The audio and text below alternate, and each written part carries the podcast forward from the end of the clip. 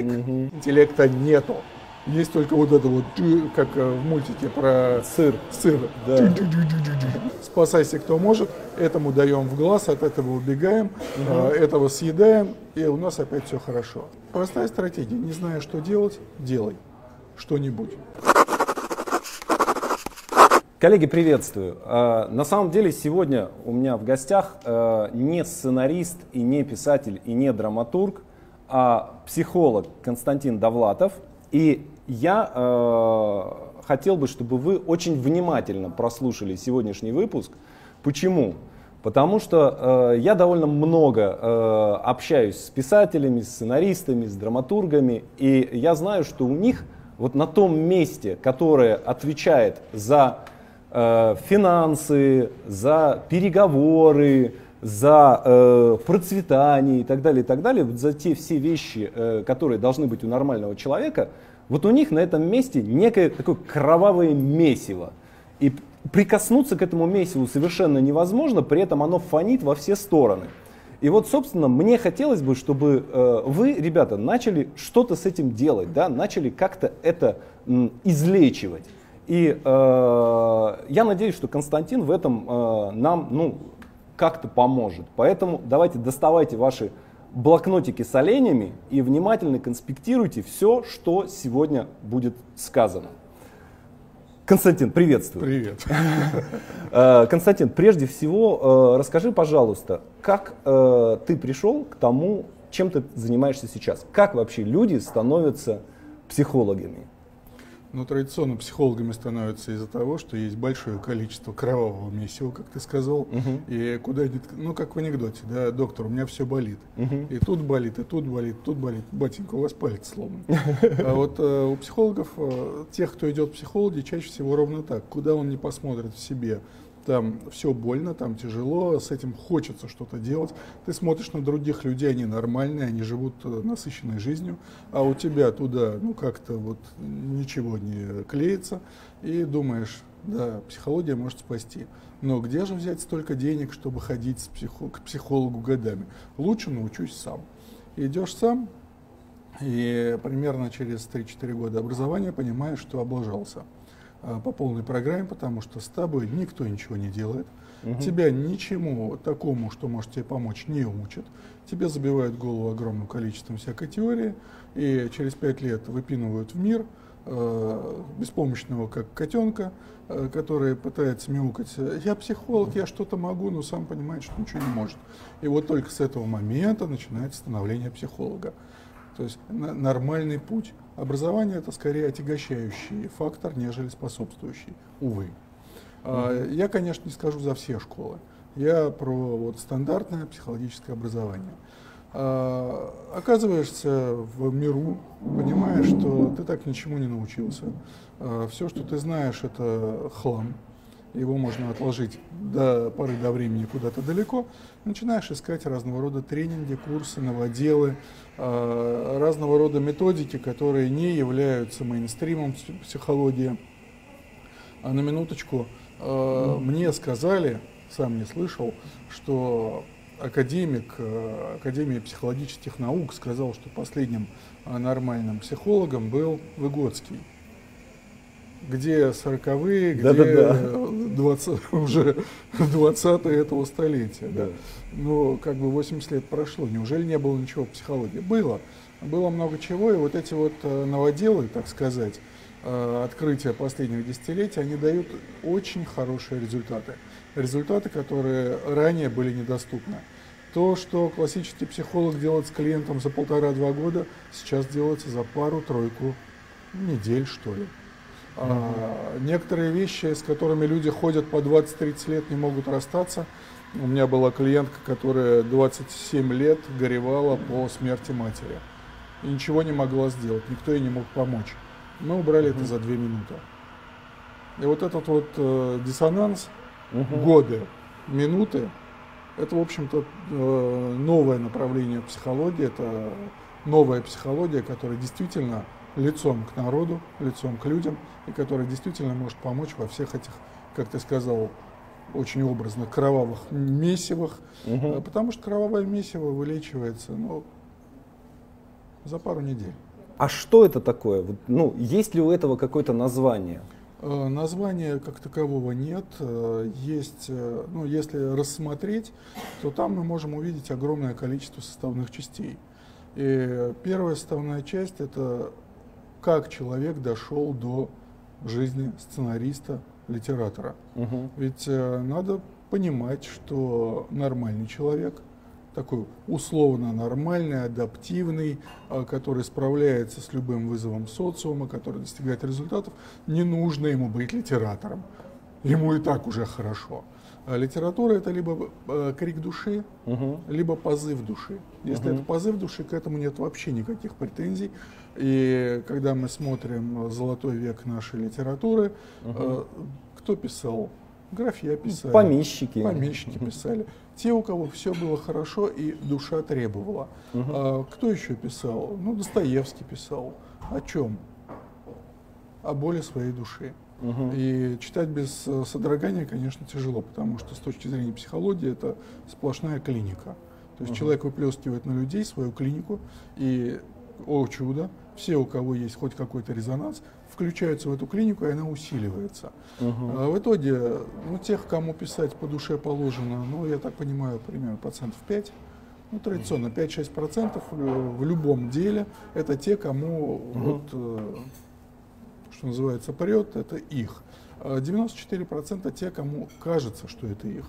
Тех, кому э, кажется, что этим способом они смогут э, вылезти наконец-то из э, своего ужаса, ужаса бытия самим собой, и уходят мысли в э, жизнь своих героев, и живя с героями, проживают ту жизнь, которая им недоступна в реале. То есть такой способ, с одной стороны, эскапизма, а с другой стороны, способ реализации. Вот если это тот способ, которым пользуются наши зрители, ну, одно из двух. Э, либо они смогут этим способом преуспеть, и став достаточно известным, угу. получить определенные преференции в обществе и благодаря им, ну, хотя бы до какой-то степени, либо закрыть глаза на свою боль, либо благодаря тем деньгам, которые получат за свое литературное творчество, нанять психолога из моих выпускников, потому что меня вряд ли, и э, вылечиться – а я говорю, это не так, чтобы дорого. А две недели, это примерно 5 сессий, да по 4 тысячи, 20 тысяч, как на это дело потратить, ну, вообще как бы не проблема. Единственное, что писать перехочется. Ну, естественно. Но, может быть, другие. это и неплохо. Ну, как минимум, да, графоманов станет, графоманом может стать меньше, а, либо будущим талантом может стать меньше. Вот не знаю. И когда у человека снимается боль, и он начинает понимать, что деньги проще не написать, а просто пойти и заработать э, какими-то более простыми способами, потому что литературное творчество не бог весь как оплачиваемо. Вот литературная uh-huh. э, халтура, она да, там копирайтинг uh-huh. и так далее, наемное э, писательство, оно более-менее как-то оплачиваемо. А так, чтобы издать книжку и стать на этом э, богатым, знаменитым, но это одно из тех как бы, ну, ложных убеждений, которые, на, на, которые, кстати, и, и ломают судьбы. То есть люди идут в литературу для того, чтобы там разбогатеть, прославиться и так далее, они этого не получают, ну, и да. в итоге это... Я вот написал книжку. Угу. С этой книжки э, гонорар составил 80 тысяч, угу. и дополнительные э, надбавки за то, что она бестселлер хорошо распродалась, еще 14 тысяч. 94 тысячи э, несколько месяцев работы. Угу. Ну, как бы жить в проголодь можно, но... Но зачем? Ну, мне костюм дороже. Ну, понятно. Ну, смотри, здесь есть, э, вот по поводу литературы, вообще по поводу искусства, здесь есть один такой нюанс. Вот у нас есть некая сумма убеждений, там, ну, скажем, там, раз уж там я сначала как-то вот рамки поставил, да, что будем говорить о деньгах, да, хотя, ну, мы можем о чем угодно говорить. Вот есть некая э, сумма убеждений, которые в нас э, встраивали по поводу денег. Например, там, папа мой с детства мне говорил, отцовская мудрость, нежели богато, не хрена привыкать. И вот я это запомнил на всю свою жизнь. И я всю Хорошо. жизнь э, это из себя, да, то есть исторгал, да, всячески с этим боролся. Да, с одной стороны, папа авторитет, да, с другой стороны, вот с этим, ну, Жить с этим не хочется. С этим убеждением, да, как-то надо что-то с этим делать. И в итоге, э, когда появляются деньги, например, да, э, в силу каких-то обстоятельств, то человек эти деньги просто сливает, потому что, ну, нежели Абсолютно богато, верно. не хрена привыкать. Точно так же вот в том, что касается творцов. Да, есть некое убеждение, что если ты талантливый писатель, ты должен жить в нищете, жить где-то на этом самом, на чердаке, в мансарде, э, нюхать кокаин и умереть в 27 лет.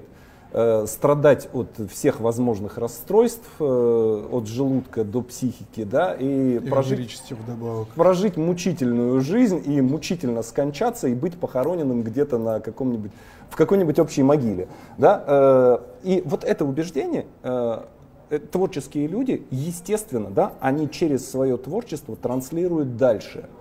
И далее это как Тем вирус такой. Всех да, всех, кто читает творцов. тексты, да, а все будущие творцы, они как раз вот смотрят на этот пример этой биографии и говорят, окей, раз я писатель, я должен жить Даже так. более того, они не просто смотрят, а ведь это же написано очень ярко. Совершенно верно, талантливо. И яркость восприятия такого текста в несколько раз превышает яркость обычной жизни. Ну, конечно. Хочется эмоций. И в итоге, да, в подсознание закладывается тяжесть бытия Творца, и она начинает реализовываться. А мы, собственно, начали об этом говорить. Да. Я сказал, что там много слоев, и затронул только первый. Тем э, рост творец, да, что угу. творчество это э, сублимация невыраженного. А, да, следующий уровень, ты совершенно верно заметил, это э, убеждение. Убеждений много, убеждений, ну, люди разговаривают убеждениями, клише никто не отменял. Uh-huh, uh-huh. И, соответственно, они закладываются в подсознание, начинают отрабатываться. А, некоторые клише имеют э, интересную природу. Есть клише из семьи. А, было замечено такое интересное явление, когда семья берет э, ребенка из детдома, uh-huh, через uh-huh. два года он уже болеет всеми наследственными болезнями данной семьи. Это то, что передается через клише мышления, поведения, uh-huh, uh-huh. действия. Когда человек начинает копировать действия, приводящие к проблеме, а это каждое действие, в котором мы себя предаем, то у него неизбежно начинает страдать тело, у него неизбежно начинает страдать психика. И я, например, сейчас своих э, студентов учу э, отслеживайте, где вы себя предаете. И каждый раз, когда вы только-только собрались себя предать, остановитесь. Там просто вот буквально четыре действия надо сделать. Поставить себя на ручник, угу. никаких решений, никаких действий, ничего. Второе, вывести себя в позитивное эмоциональное состояние чем угодно. Ну, я-то им даю технологии, те, кто не владеет, ну, хотя бы прооритесь, побейте подушку, хоть как-то верните себе контроль над эмоциями. Третье. Э, минимум шесть раз спросите себя, что я хочу сделать и как это сделать лучше. И только четвертое – действовать наилучшим из тех шести способов, которые ты придумал. Понимаю, что это очень долго, это муторно, этому надо себя учить. Я взял, например, э, создал годичную программу, где курирую ребят и буквально обучаю их делать правильные вещи. Но уже через месяц они показывают очень хорошие результаты. Посмотрим, что будет через год. Угу. Следующий источник, это совершенно верно, писатель должен быть. Это некое архетипическое убеждение о том, кто такой творец. Да, а, оно на чем базируется? Ну, давайте посмотрим, как жили люди две сотни лет назад. А, основное средство механизации – это тягловая сила. Все. Жили относительно в проголодь. Если ты не пахал 16 часов в день, у тебя не было шанса э, быть э, богатым, известным. Ну, собственно, сейчас то же самое. Но интернет, механизация облегчают. Но э, если тогда надо было 16 часов работать, чтобы просто есть, то сейчас для того, чтобы просто есть, достаточно работать полчаса в день. Вот реально. Большинство людей. А с количеством, со скоростью роботизации это будет все больше и больше ускоряться. Эти полчаса и... будут становиться 15 да. минутами, 5 минутами. Да, и, в общем-то, просто нажатием кнопок заказа еды из какого-нибудь э, сублиматора космической энергии будет вылезать готовая порция чего-то, э, что поддерживает твои силы. Вряд ли это будет вкусно, но там посмотрим. А, как бы на вкусовые сосочки всегда можно будет воздействовать какой-то химией. Вот. А, но архетипические убеждения хороши тем, что они живут примерно несколько сотен лет, прежде чем они трансформируются под изменение э, социума. Архетип – это наше э, глубокое подсознательное. Э, социальное – это наше сознание. Глубокое подсознательное формировалось миллионы лет. Ну, у нас по большому счету на, на нашей памяти с тобой э, вообще все изменилось там, раза четыре. Да, если взять нас, перенести в 40 лет тому назад и показать кому-то да, вот да, это да. вот, ну, все оставшиеся годы ты проведешь в тюрьме, потому что такой технологии нет. И тебя да, будут да, исследовать на, по, по поводу всего, что ты знаешь о устройстве телефона. И для тех людей это тоже уже будет прогресс. И какие, какое количество военных технологий можно вытащить из обычного современного телефона, это уже отдельная песня. Да взять хотя бы батарейку. 40 лет назад таких э, элементов не было. Ну, 30 лет назад я музыку слушал на, это, вот, на проигрывателе, на пластинке. Ну да, да катушечном магнитофоне. Да, да, да. А, а 20 лет назад у меня был компьютер, у которого память была 2 гигабайта. И мне продавец сказал, что 2 гигабайта, это ленинская библиотека. А да сейчас, ладно, ну что чё, такое чё 2 там, гигабайта? Э, Билл Гейтс, э, MS-DOS 6. Да-да-да. Э, она рассчитана была на 64 килобайта, не, уже мегабайт, сори. И считалось, что а больше не надо. Нет задач, которым нужна большая память. Да-да-да. Сейчас у каждого из нас телефон, опять же, да, мощнее, чем суперкомпьютер, которые были. Тех лет. Да-да-да. Вот. И э, вот то, что это, эти изменения, они происходят в течение жизни, да, э, ну, что, что мы можем, как мы можем вообще к этому приспособиться?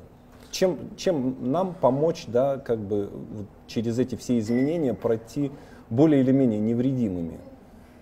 Да, все очень просто. Делай угу. то, что хочешь. То, к чему душа зовет, а не то, к чему зовет невроз. А вот тут очень сложная, тонкая грань, а, где потребности вызваны невротическими состояниями, а где истинно душевные потребности. И если смотрим на, опять же, архетипические... А как их определить? А вот в том-то и дело, что почти нет возможности. То есть у нас-то у нас нет культуры общения с самим собой. Совершенно в принципе. Верно, да. У нас, у нас вообще культуры нет, если уж на то посмотреть. А, опять же, мы с тобой жили на... Мы с тобой жили в период, когда сменилось четыре культуры. Да. То есть абсолютно сменилось. Угу. И э, что происходит? Когда живешь на смене культур, э, происходит э, полная деградация того, во что мы верим, смена опор, смена угу. смыслов, и когда у человека в голове сидит, э, сидят смыслы четырех разных экономических эпох, э, он никогда не знает, на что опереться, у него нет э, фундамента. Когда нет фундамента, начинаешь тянуться за поп-артом. Собственно, дальше включается реклама, и нам объясняют, чего мы должны хотеть. И мы, как лемминги, радостно бежим и скупаем все, что нам скармливается. Это беда, это серьезная беда, и особенно э, потому, что этими леммингами, леммингами выступают те, кто моложе 20. Им э, родители не смогли ничего привить, потому что у родителей полная деградация э, целей произошла. И дети смотрят на родителей и копируют ровно тоже рассеянное состояние, растерянное состояние по отношению к миру. Дальше выходят всякого рода программаторы типа игр. Угу. В играх э, оперируют базовыми инстинктами. И очень быстро получается, что если ты реализуешь базовые инстинкты, у тебя все хорошо. Э, убивай, насилуй, грабь и так далее. Все будет прекрасно.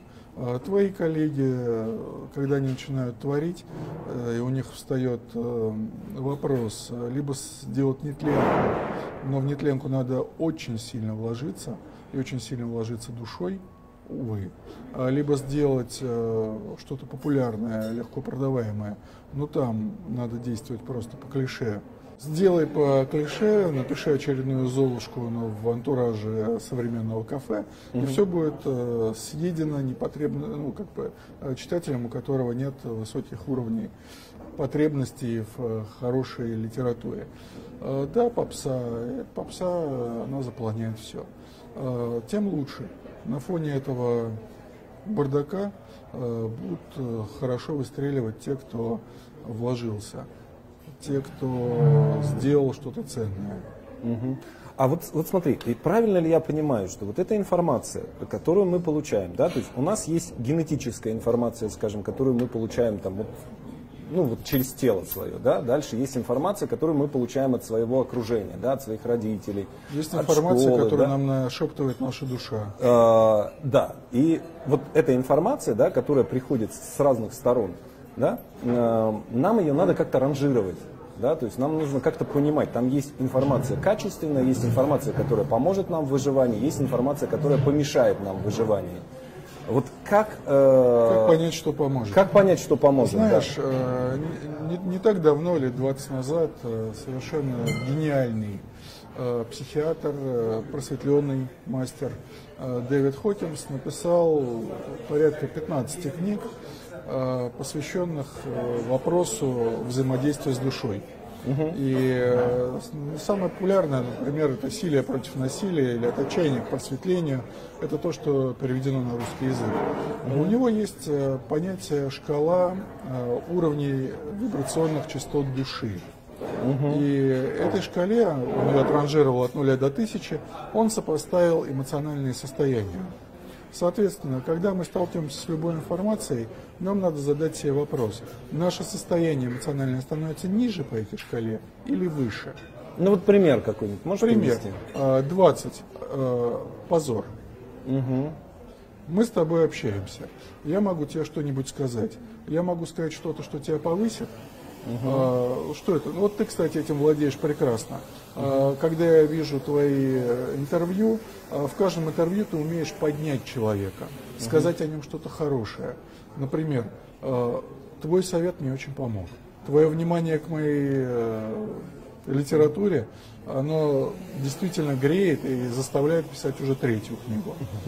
То есть ты позитивно влияешь на мою жизнь. Это тебя повышает. А, чем могу тебя понизить? Я не хочу тебя понижать, поэтому не буду приводить примеров. Угу. Но а, возьмем, например, ну, общение... Ты меня сейчас поднял, прям... Общение двух подружек. Угу. О, у тебя такое платьичко интересное, в секонд-хенде взяла. Угу, угу. Это о чем? Угу. Человек почувствовал себя хуже, человек почувствовал себя э, униженным и скатился к позору. Позор 20, э, депрессия э, 30, э, я не помню всю шкалу, но ну, важно, для меня да. самые важные три. 175, 150, 125. Это что? 175 гордыня. Угу. Помнишь, да, в э, адвокате дьявола? Да, да, да, да, да. Да, да, да, да, финал. Да, это мое любимое, мой любимый грех. Да, да, да. Вот. Исходя из чего мы делаем то, что мы делаем. Угу. 99,9% людей делают исходя из гордыни. Угу. Моя книга будет лучше, чем у других. Я заработаю угу. больше, чем ты. Я выступлю лучше, чем ты. У меня будет более крутая машина. Я поменяю машину на следующую, потому что модель 2018 года лучше, чем модель 2017. О чем это? Она ему действительно нужна? Или он чувствует настолько гнетущее чувство собственного неполноценности, что закрывает его с помощью гордыни. Угу. 150. Гнев. Элементарный угу. гнев. Когда мы орем, когда мы боремся, когда мы бесимся. И самое приятное 125. Вожделение. То, то та эмоция, исходя из которой мы делаем э, все, что не делаем из гордыни. Угу. Я хочу новую игрушку я хочу этого партнера, угу. а, я хочу ну, там, этот пижмачок, этот и угу. так далее. Я хочу, хочу, хочу, хочу. У нас а, весь социум строится сейчас на вот этом постоянном хочу. Угу. И самое интересное, что на чем продажи на чем строятся? На гордыне и на вожделении. Угу. И когда приходит человек в состоянии благости, мы ему смотри, купи эту книгу, и благодаря ей ты поймешь, как остаться в благости еще больше. И он так по шкале тонов из своих, например, 300-350, а, где он находится в состоянии смелости, принятия, мышления и так далее. Ну, в общем-то, идет к благости. Он скатывается на 125, у него, да, кстати, чем ниже по шкале тонов, э, по шкале э, вибрационных частот, тем ниже интеллект. Угу. Он просто не работает. На 125 интеллекта нету. Есть только вот это вот, как э, в мультике про сыр. Сыр. Да. И все. Зомби идет покупать. Угу. Отлично, зомби купил. Дальше удовлетворил свою небольшую потребность в удовольствии. Но недостаточно, купил еще, еще, еще, еще, угу. еще, еще. А потом посмотрел на это все и сказал, зачем? И понес складывать в гараж. Угу. Опять же, книжки, да, народ покупает книжки. Читает ли народ книжки? Да, это Читать я еще не научился. Да, да, да. Лучший подарок это книга. А зачем? У меня уже есть одна книга. Да, да. А как поднять человека по этой шкале? Я использую шкалу тонов. Угу. И первый вопрос, где я нахожусь на этой шкале? Например, в позоре. Угу. Угу. А, то есть назвать, назвать вот эту ситуацию, да, да в которой... И затем ты... я смотрю следующий уровень шкалы тонов, например, э, апатия. Угу. Что такое апатия? Это когда я что-то не могу принять. И находясь в состоянии позора, э, я себя спрашиваю, с чем я не могу смириться, что я не могу принять. И тут начинает приходить, я не могу принять то, что я там ничтожный, с людей, бла-бла-бла-бла-бла. Угу. Хорошо. Но признав, что я ничтожный из людей, я уже ушел из позора, я пришел в апатию. То есть я немножко отделил себя от этой ничтожности. Угу, да, она есть, но это уже не я. Когда я такой, я в позоре. Когда я не могу это принять, я в апатии. Угу. Следующий шаг. А, ну, была бы шкала, я просто все угу. назвал. Так я туда понижаюсь достаточно редко. Угу. А, максимум, до которого я падаю, это 125, когда хочется очередную какую-то штучку. Я спрашиваю себя, а, ну, 125 вожделение, 150 гнев. Как себя из вожделения перевести в как гнев? Как себя из вожделения перевести в гнев?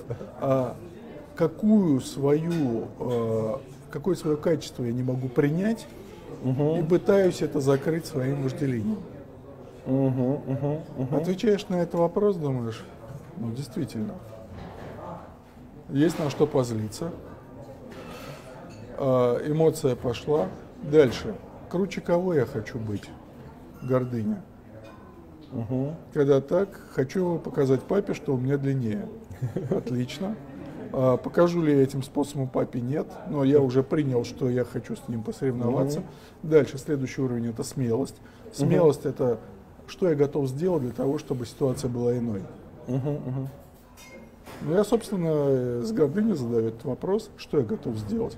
Я готов признать, что я не папа, у папы своя жизнь, у меня своя жизнь. Отлично.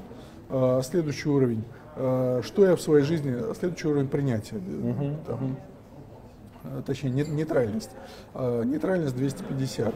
А, что такое нейтральность? Это есть разные мнения. Я могу выбирать из э, диапазона мнений угу. то, которое меня устраивает сейчас. То есть, если я уже признал, что я готов что-то сделать, а какие есть варианты поведения, какие есть мнения по поводу того, что можно сделать. Есть мое, есть мнение, например, твое, угу. есть мнение классиков, есть мнение еще кого-то. Э, просмотрел э, наборы мнений, выбрал какое-то. А дальше 310 это готовность. Угу, То есть угу. состояние, когда я уже могу не просто что-то сделать, а впустить изменения в свою жизнь. Угу. Какое изменение я готов впустить? Как оно повлечет э, за собой, какие изменения оно повлечет в других сферах. И вот фактически состояние 125 за 5 вопросов поднялись до 310, а это уже состояние человека, управляющего своей жизнью. Вот как-то так. Угу. И ты задавал вопрос, э, действие невроти... Э, как понять действие от души или от невроза? А, собственно, ровно так.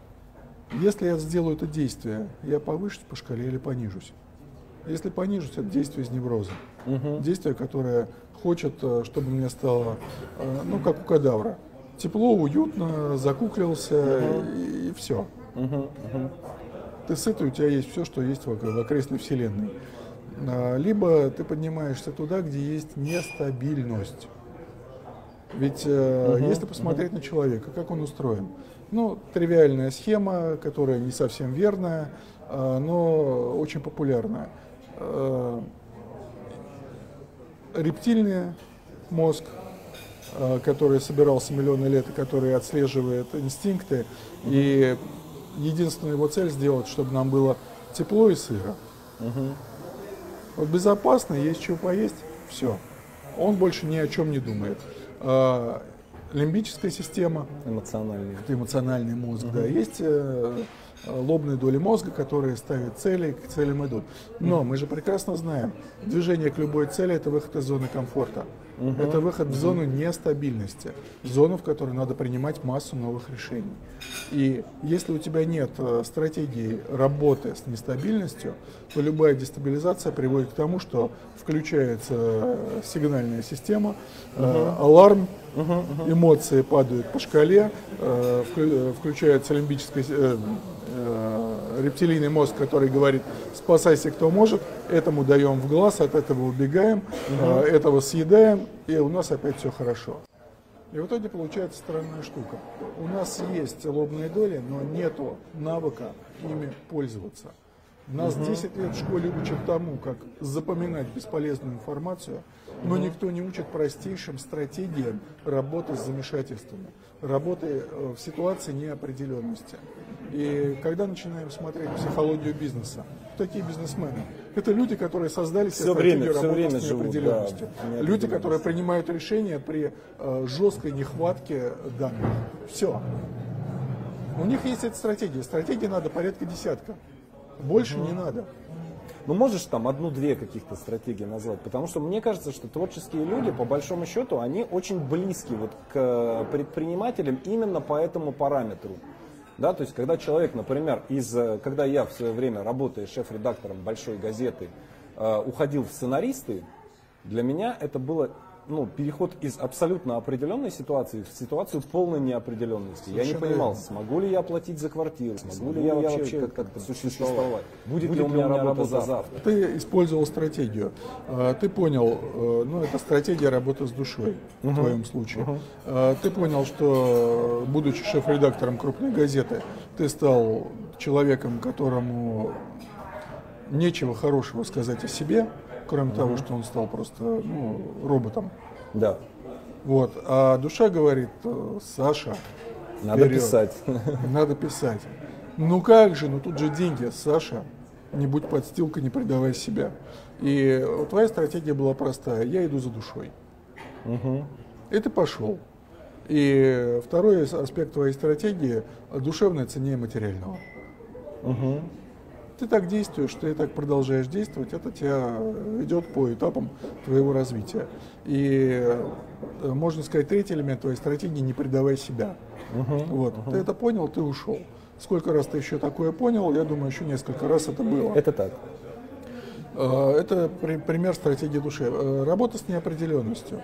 Прекрасный пример привел генерал Шварцкопф uh когда его сделали начальником Белого дома, генералом армии США, и стоял вопрос, нападать на Албанию, не нападать на Албанию.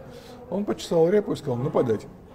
А, адъютант спрашивает, генерал, позвольте обратиться, ну, вы, конечно, гений стратегии и так далее, но мы уже 4 года э, рассматриваем варианты и за, и против, и не можем прийти к единому мнению. Он говорит, понимаешь, Милок, если умнейшие головы Белого дома не смогли прийти к единому мнению, то какая разница? Угу. Мы начнем, а если получилось не так, мы изменим направление. То есть угу. простая стратегия. Не зная, что делать, делай что-нибудь. А если э, следующее, если ты видишь, что то, что ты делаешь, не приносит результата, найди три дополнительных альтернативы, выбери лучшую, делай лучшим способом. А, четыре действия, которые я сказал вначале, остановить, возьми контроль над эмоциями, э, найди шесть решений, выбери лучшее действие. Это тоже стратегия. Прекрасная стратегия годится для 90% вопросов. А почему, кстати? Выбери шесть решений, это не степ. Нельзя останавливаться на втором решении или на третьем решении. Это глубокая неврологическая практика. Все не просто так. Когда я не буду над тобой издеваться, предлагая придумать шесть э, решений чего-нибудь, а, потому что это выглядит порой как издевательство. Ну вот смотри, на самом деле, э, это очень Позволишь договорить? Да, да, давай, давай, давай. Потому что Извини. я потом забуду. Да, да, да, давай. А, а, первое решение самое очевидное – оно э, происходит из э, того опыта, который у человека есть. И оно обычно самое неэффективное. Угу. Потому что было бы самое эффективное, ему бы не пришлось э, спрашивать Довлатова, какие можно использовать стратегии. Второе решение уже не очевидное. Третье решение на грани того, что человек может выдать в своем стандартном состоянии сознания.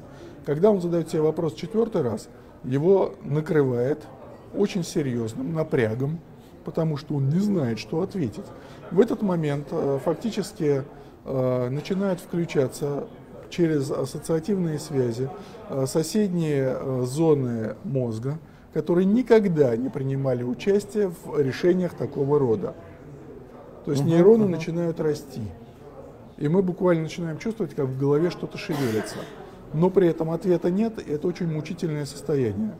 Но какой-то ответ через какие-то ближайшие ассоциации родился, обычно ответ так себе. Угу. Но мы задаем вопрос себе пятый раз. На пятый раз мучение достигает просто апоф... Э, апофигия.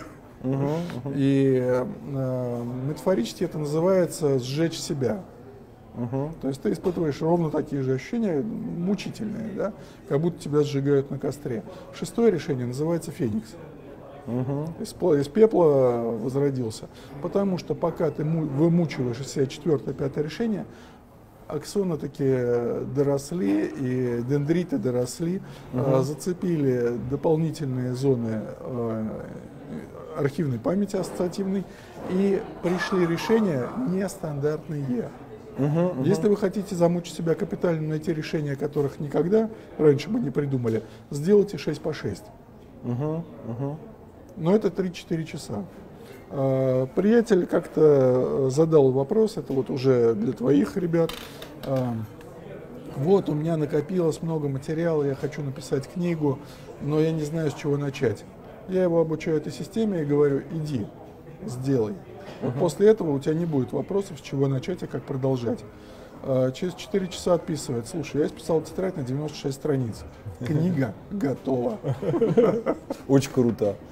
Да, Угу. За 4 часа 96 страниц. Это просто угу. из него лилось. Uh-huh, uh-huh. буквально потоком. То есть примерно с пятого вопроса он распаковал, uh-huh. и там э, водопад э, идей, uh-huh, вот, uh-huh. весь сценарий, все, все написано. Э, кстати, очень хорошо пишет. Слушай, ну вот я хотел спросить вот о чем. На самом деле есть вопросы, да, которые, э, ну, ответ на, ответом на который ты выбираешь себя да, то есть ты выбираешь не просто как бы некий путь, куда ты пойдешь, да, а ты выб... делаешь выбор между тем, кто ты, кто ты вообще, кто ты такой вообще есть. Например, мне... На самом деле это каждый вопрос. Да? Абсолютно. Просто где-то ты не замечаешь э, ну, слишком высокой границы, но может быть вопрос выбор, ставок, да, то есть вопрос к... уровня, уровня ставок. Э, знаешь э, теорию сложного процента? Нет, не знаю. То есть, э, если ты берешь, э, вкладываешь деньги по 10% годовых, но угу. выплата раз в год, угу. ты получаешь э, с 1100 рублей. Угу. Если ты выбираешь под те же 10% годовых, но выплаты ежемесячно, угу. то ты получаешь где-то 120 рублей прибыли. Второй вариант выгоднее, насколько да, я могу судить как гуманитарий. А если ты выбираешь с выплатой ежесекундно, а есть такие варианты? Нет. А это называется, угу. в общем, ладно, не буду математическими терминами сыпать, а, то результат получается там где-то за 270 рублей. Угу. А, почувствуйте разницу, что называется. Угу. А, обычно мы э, замечаем разницу в сложности ситуации, в ценности ситуации, когда ставка высока. Я сказал совершенно верно. Я либо себя предам, либо не предам. Но на самом деле это мини-предательство или не предательство делается каждую секунду, каждым выбором. Но, грубо говоря, вот мы тут с тобой пьем чай. Знаю ли я, что чай вреден для организма? Да, знаю. Что это за чай? Бог его знает. Там какой-то настой каких-то вишен, что-то добавили. То есть, что за бурда, непонятно, но пить хочется. А, и дальше стоит выбор. Попросить, чтобы принесли воду или хлебнуть чая. Но обычно ну что я буду? Тут э, запись, кто-то будет ходить, что-то в камеру мешаться, это же неудобно. Сень, слушай, можешь водички. попросить водички принести Константину? Спасибо. Вот. И вот это просто тривиальный пример. Угу. Но проще сдаться. Проще от себя сказать, ну ладно, так и быть, я попью это пойло, ну, я буду хорошим человеком. Там сахарок. Я могу провести э, тривиальный эксперимент, который покажет, что для каждого человека в мире сахар вреден. Угу. Вот серьезно вреден. Он вызывает э, массу изменений, которые э, впоследствии сложно будет вылечить. Угу. Но сладенького хочется прямо сейчас. И думаешь, ну, ну подумаешь, кусочек сладкого, да, что случится? Ничего не случится. Спасибо вам. Так, уж извините, холодное пить тоже вредно. Окей. Слушай, ну вот, например, если большой выбор, да, э, и человек перед этим выбором стоит, мне вот не, не такая редкая, кстати говоря, ситуация. Э, я очень часто э, спрашиваю у своих учеников на разных вебинарах, в чем цель их жизни. И этот вопрос, он... Нельзя же так сразу и по голове. Да-да-да. Этот вопрос, на самом я очень люблю как бы, ну, посмотреть, что в итоге, э, что в итоге ну, да. появляется, да, и некоторых начинает в этот момент как бы, ну, рвать на, на 10 частей, да, то есть э, человек говорит, я не понимаю, ну, для того, чтобы поставить цель, я должна понять, кто я, мама или писатель. И она мне предъявляет этот выбор. Александр, Скажите мне, мне ответ, да. кто я, мама или писатель? Прочитайте мои тексты, посмотрите на фотографию моих детей и скажите мне, кто я, мама или писатель. Это звучит смешно, да, я немножко как бы докручиваю mm-hmm. до абсурда, но на самом деле это тот самый выбор, который очень часто люди ставят э, перед собой. Кто я, например, преподаватель или писатель? Предприниматель тот, другой. Или, или писатель? Да? Ответ всегда спортсмен да. или муж. Э, когда мы ставим себе дихотомию угу. выбора одного из двух, мы придаем себя в обеих случаях. Э, ответ всегда комбинированный, ответ всегда должен находиться с позиции более высокого уровня осознания. Угу. Если мы возьмем муравья и нарисуем ему тут какую-нибудь запаховую дорожку, он подбежит, у него останется либо перетерпеть, перебежать, и сказать, что муравей перебежавший, да, либо уйти. А то, что рядом какая-нибудь сложная трехмерная конструкция, по которой можно, не придавая себя спокойно перелезть, он не видит. А вот как ее увидеть? А, как ее увидеть? Единственный способ а, перестать идентифицировать себя жестко с какой-то профессией. Мы не писатели, мы не мамы, мы не э, интервьюеры, мы не интервьюируемые. Угу. Мы это мы. Мы угу. это все мы это образ божественный в об, облике телесном. И угу. каждый раз, когда мы ограничиваем себя э, как, каким-то жестким э, выбором того, кто мы есть, э, мы отсекаем огромный континуум своих возможностей. Духовный рост – это процесс, в котором мы позволяем себе быть успешными во все большем количестве игр. И быть писателем – это одна из игр. Зачем угу. играть в нее так жестко? Стань не писателем, стань пишущей мамой, угу. стань тем, кто э, пишет сказки для своих детей, э, выращивая их на этих сказках и затем продавая их для других детей. Угу. Преврати свое творчество в то, что сделает твоих детей великолепными. Зачем то есть, класть себя на алтарь, по, что одного, что другого. Да, по сути, это технология ты творец. не выбора, а технология интеграции. Конечно, да? ты творец. Угу. Творец это тот, кто берет все, что есть под рукой, и создает то, чего не было.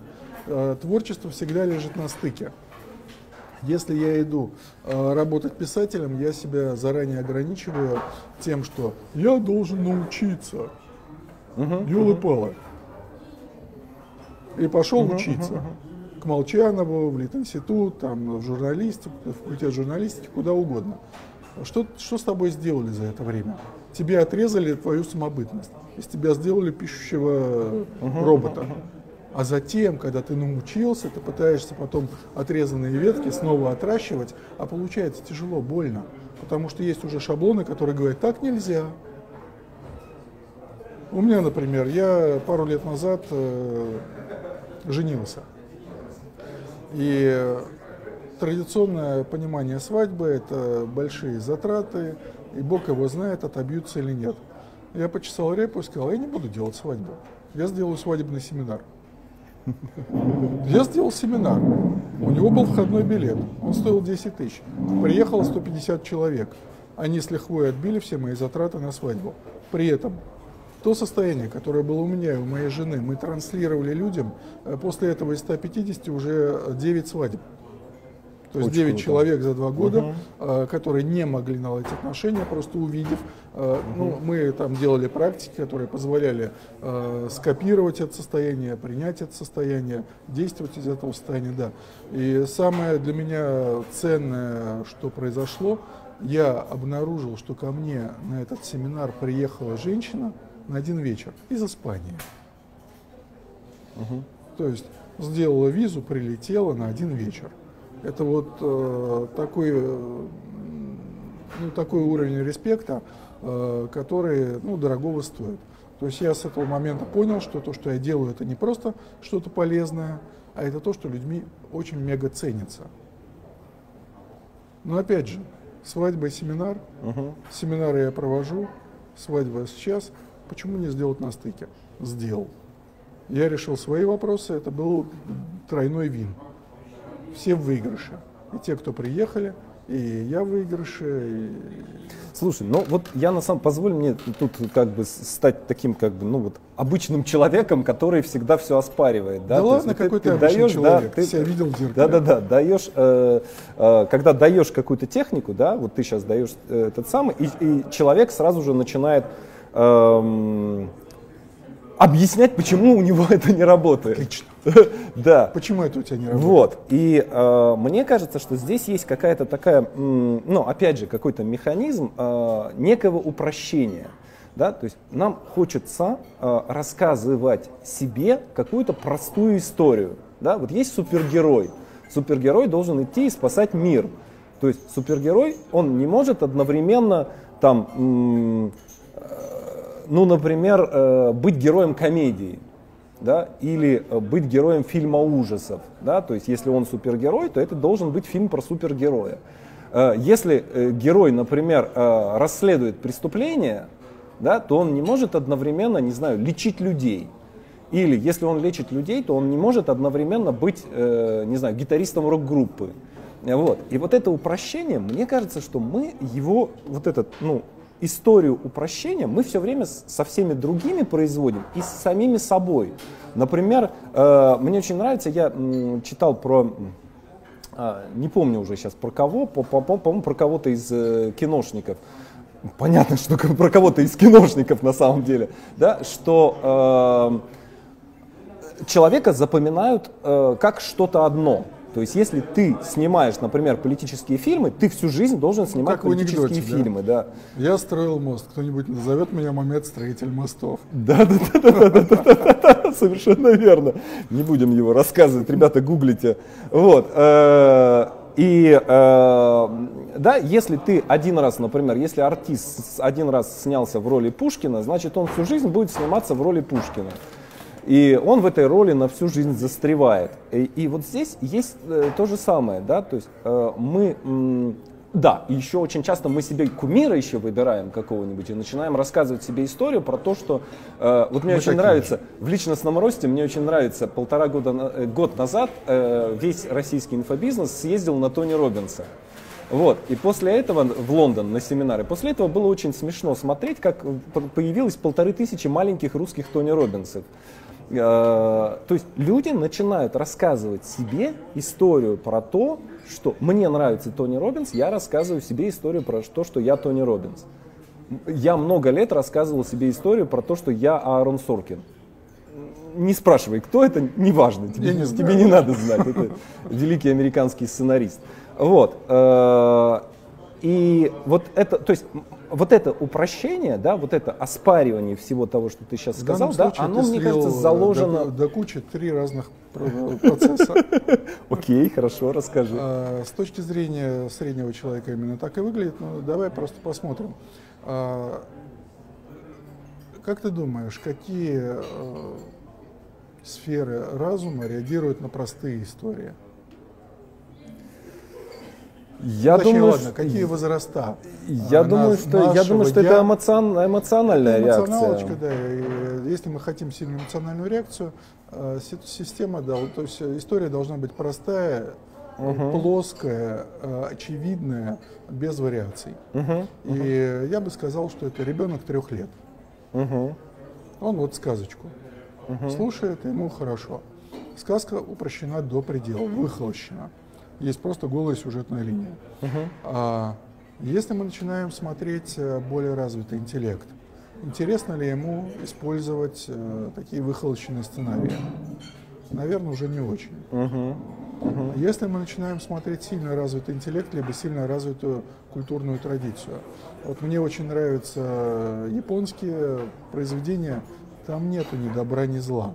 У нас есть дихотомия добра-зла, у них там нету. Э, Герой, он герой, но он идет за своим каким-то э, зовом, а не за навязанными ему э, клише. Поэтому там какой-нибудь э, самурай с тележкой, э, в тележке ребенок, э, они ходят, кого-то спасают, а кого-то убивают. И как они выберут, кого спасать, кого убивать, а вот как фишка легла. Он не хороший, не плохой, он просто сам. И когда мы начинаем упрощать историю, это обозначает только одно. Мы наткнулись на замешательство, возникшее вследствие того, что мы не знаем, как действовать. Либо у нас нет стратегии поведения, либо э, присутствуют э, две или более раздирающие нас потребности, либо вводные, и мы не знаем, что делать. И тогда мы начинаем делать что-то. В первую очередь мы начинаем регрессировать по возрасту. И оказываемся где-то в состоянии, э, ну, у кого какой любимый возраст, 12 лет, 6 лет, 3 года, 7, в общем. И нам начинает нравиться именно та история, которая соответствует этому уровню. А, возвращаясь к Аарону, не помню, как его побаивали. Соркин. Да, Соркин. Аарон Бенджамин Соркин. А, Почему ты начинаешь представлять себя им? Ты находишься в э, сфере, которая для тебя пока, ну, на тот момент а, была сложна. Ты не считаешь себя э, сценаристом. Ты не знаешь, как жить сценаристом. Ты не знаешь, как зарабатывать сценаристом. У тебя огромное количество вот этих белых полей, э, про которые нет решений. И тогда ты берешь какую-то сильную фигуру, которая справилась, ставишь ее рядом с собой, либо одеваешь ее на себя и говоришь, я Тони Робинс. Как бы в этой ситуации поступил Тони Робинс? Но ты действуешь не как Тони Робинс, а как сценическая модель Тони Робинса. Упрощенная, э, выхолощенная до предела, э, отброшены все личностные черты, есть только вот э, роботизированный э, набор шаблонов. И он начинает действовать, и это его спасает. То есть он, скопировав э, поведение кумира, выходит из сложной ситуации, он решает свое замешательство. Что тут работает? Обычная, уже привычная идея про зеркальные нейроны. Есть зеркальные нейроны, они берут любое поведение, позволяют его сделать, не задумываясь. Чем мы и пользуемся. То есть, если хочется э, следовать э, модели кумира, это обозначает, что в твоей жизни есть нерешенный вопрос, который тебя гнетет. Остановись, отложи кумира в сторону, задай себе вопрос, что это за тема нерешенная, шесть раз, как ее можно решить, и кумир будет пылиться в сторону. Я должен это обдумать. Это, Мне кажется, это прям очень круто. Ну, это, собственно, сейчас э, коротенечко Да. э, вся идеология того, как я работаю с клиентурой, и у них получается хороший результат. Потому что люди могут десятилетиями сидеть э, ровно и э, жевать жвачку какую-нибудь ментальную, э, и так и не решиться ничего сделать. Но стоит им просто сказать, дружище, у тебя есть семь уровней потребностей, без которых никак. Кстати, про потребности сейчас, про, про твои вопросы, кто ты, и в чем цель твоей жизни. И у тебя есть способ выхода, ну, то есть реализации потребностей. Все, пошел работать. Человек начинает работать, он говорит, слушай, У меня пропали неврозы, у меня пропали психи, у меня э, улучшилась жизнь, у меня прекрасные отношения наладились с родными, просто потому что я обратил внимание, что у них есть потребности, которые они никак не могут реализовать, uh-huh, как, uh-huh. кроме как с моей помощью. И когда я начинаю помогать им реализовывать, они радуются, они смеются. Uh-huh. Ребенок 11 лет, э, мы ему позволили выбирать, что мы будем смотреть э, в качестве семейного э, кинопросмотра. И позволили друг другом обсуждать эти фильмы. Так ребенок на крыло встал. Угу. Всего лишь ему дали право быть важным для семьи. Супер. А, по поводу того, в чем цель твоей жизни. Если посмотреть пирамиду потребностей Маслоу, она очень на слуху, поэтому активно используем. Ну, там в основании это потребности в реализации выживания, затем потребности в самоуважении, затем потребность в признании, затем потребность э, в чем-то высшем, затем потребность в трансценденции.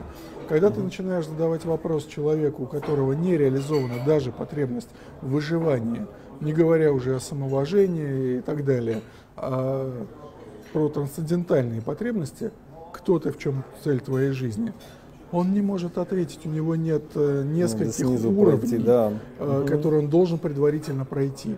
Угу. Он просто не в состоянии это сделать. Угу. Собственно, все. Угу. И он приходит в замешательство. Он ну начинает, да. То есть нужно а, закрыть сначала нижние да. вопросы. И что он делает в этом замешательстве? Конечно же, он находит очередного Тони Робинса, uh потому что замешательство от твоего вопроса сваливает его uh uh снова в uh состояние регрессии, в ребеночка. Он смотрит, а что хорошо? Ой, хорошо то, что папа мне говорил. Он достает папе на клише и тебе выдает в ответ, я должен быть честным человеком. uh Или мы, Ивановы, какие-то. Э, ты принимаешь это клише, говоришь, хорошо, чувак, твори. Угу. И он начинает творить. Но а, правда ли то, что он достал? Является ли папина правда правдой для сына угу. или дочери? Ну, может быть, в его время это было, это работало, Скорее да, но время изменилось, да, сейчас Это просто уже другой человек, угу. из той же семьи, но другой человек.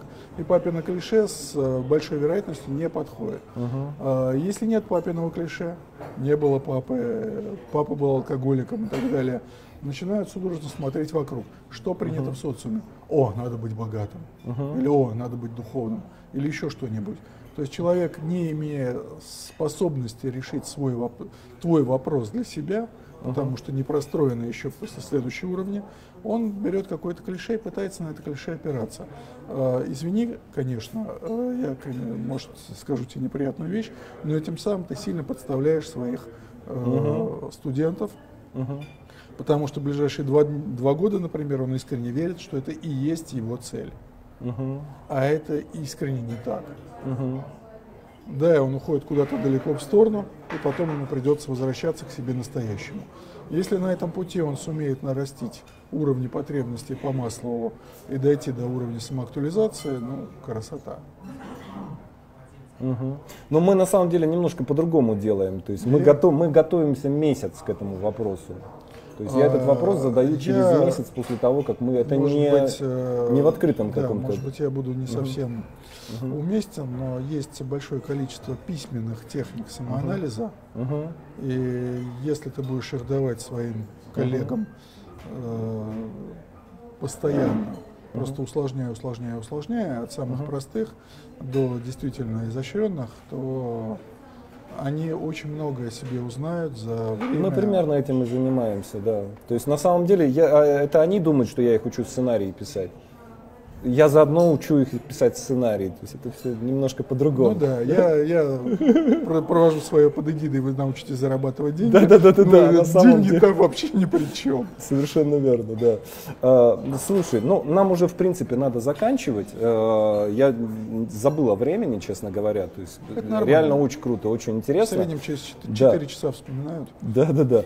А, давай вот как, финальный такой вопрос меня давно мучает такая история, да, вот э, творческий человек, э, в отличие от э, людей, ну, скажем, бухгалтер может быть эффективным и классным бухгалтером и в 20 лет, и в 60 лет. А у творческого человека э, его, э, скажем так, способность выдавать классные тексты или классную музыку, она у разных людей очень по-разному меняется в течение жизни. То есть есть авторы, которые там, вот они появились, да, Лермонтов, Джим Моррисон, да, они появились за 3-4 года, выдали все, что им надо было выдать, сгорели и, и сгорели и умерли, ну и убили себя каким-то наиболее подходящим для себя способом.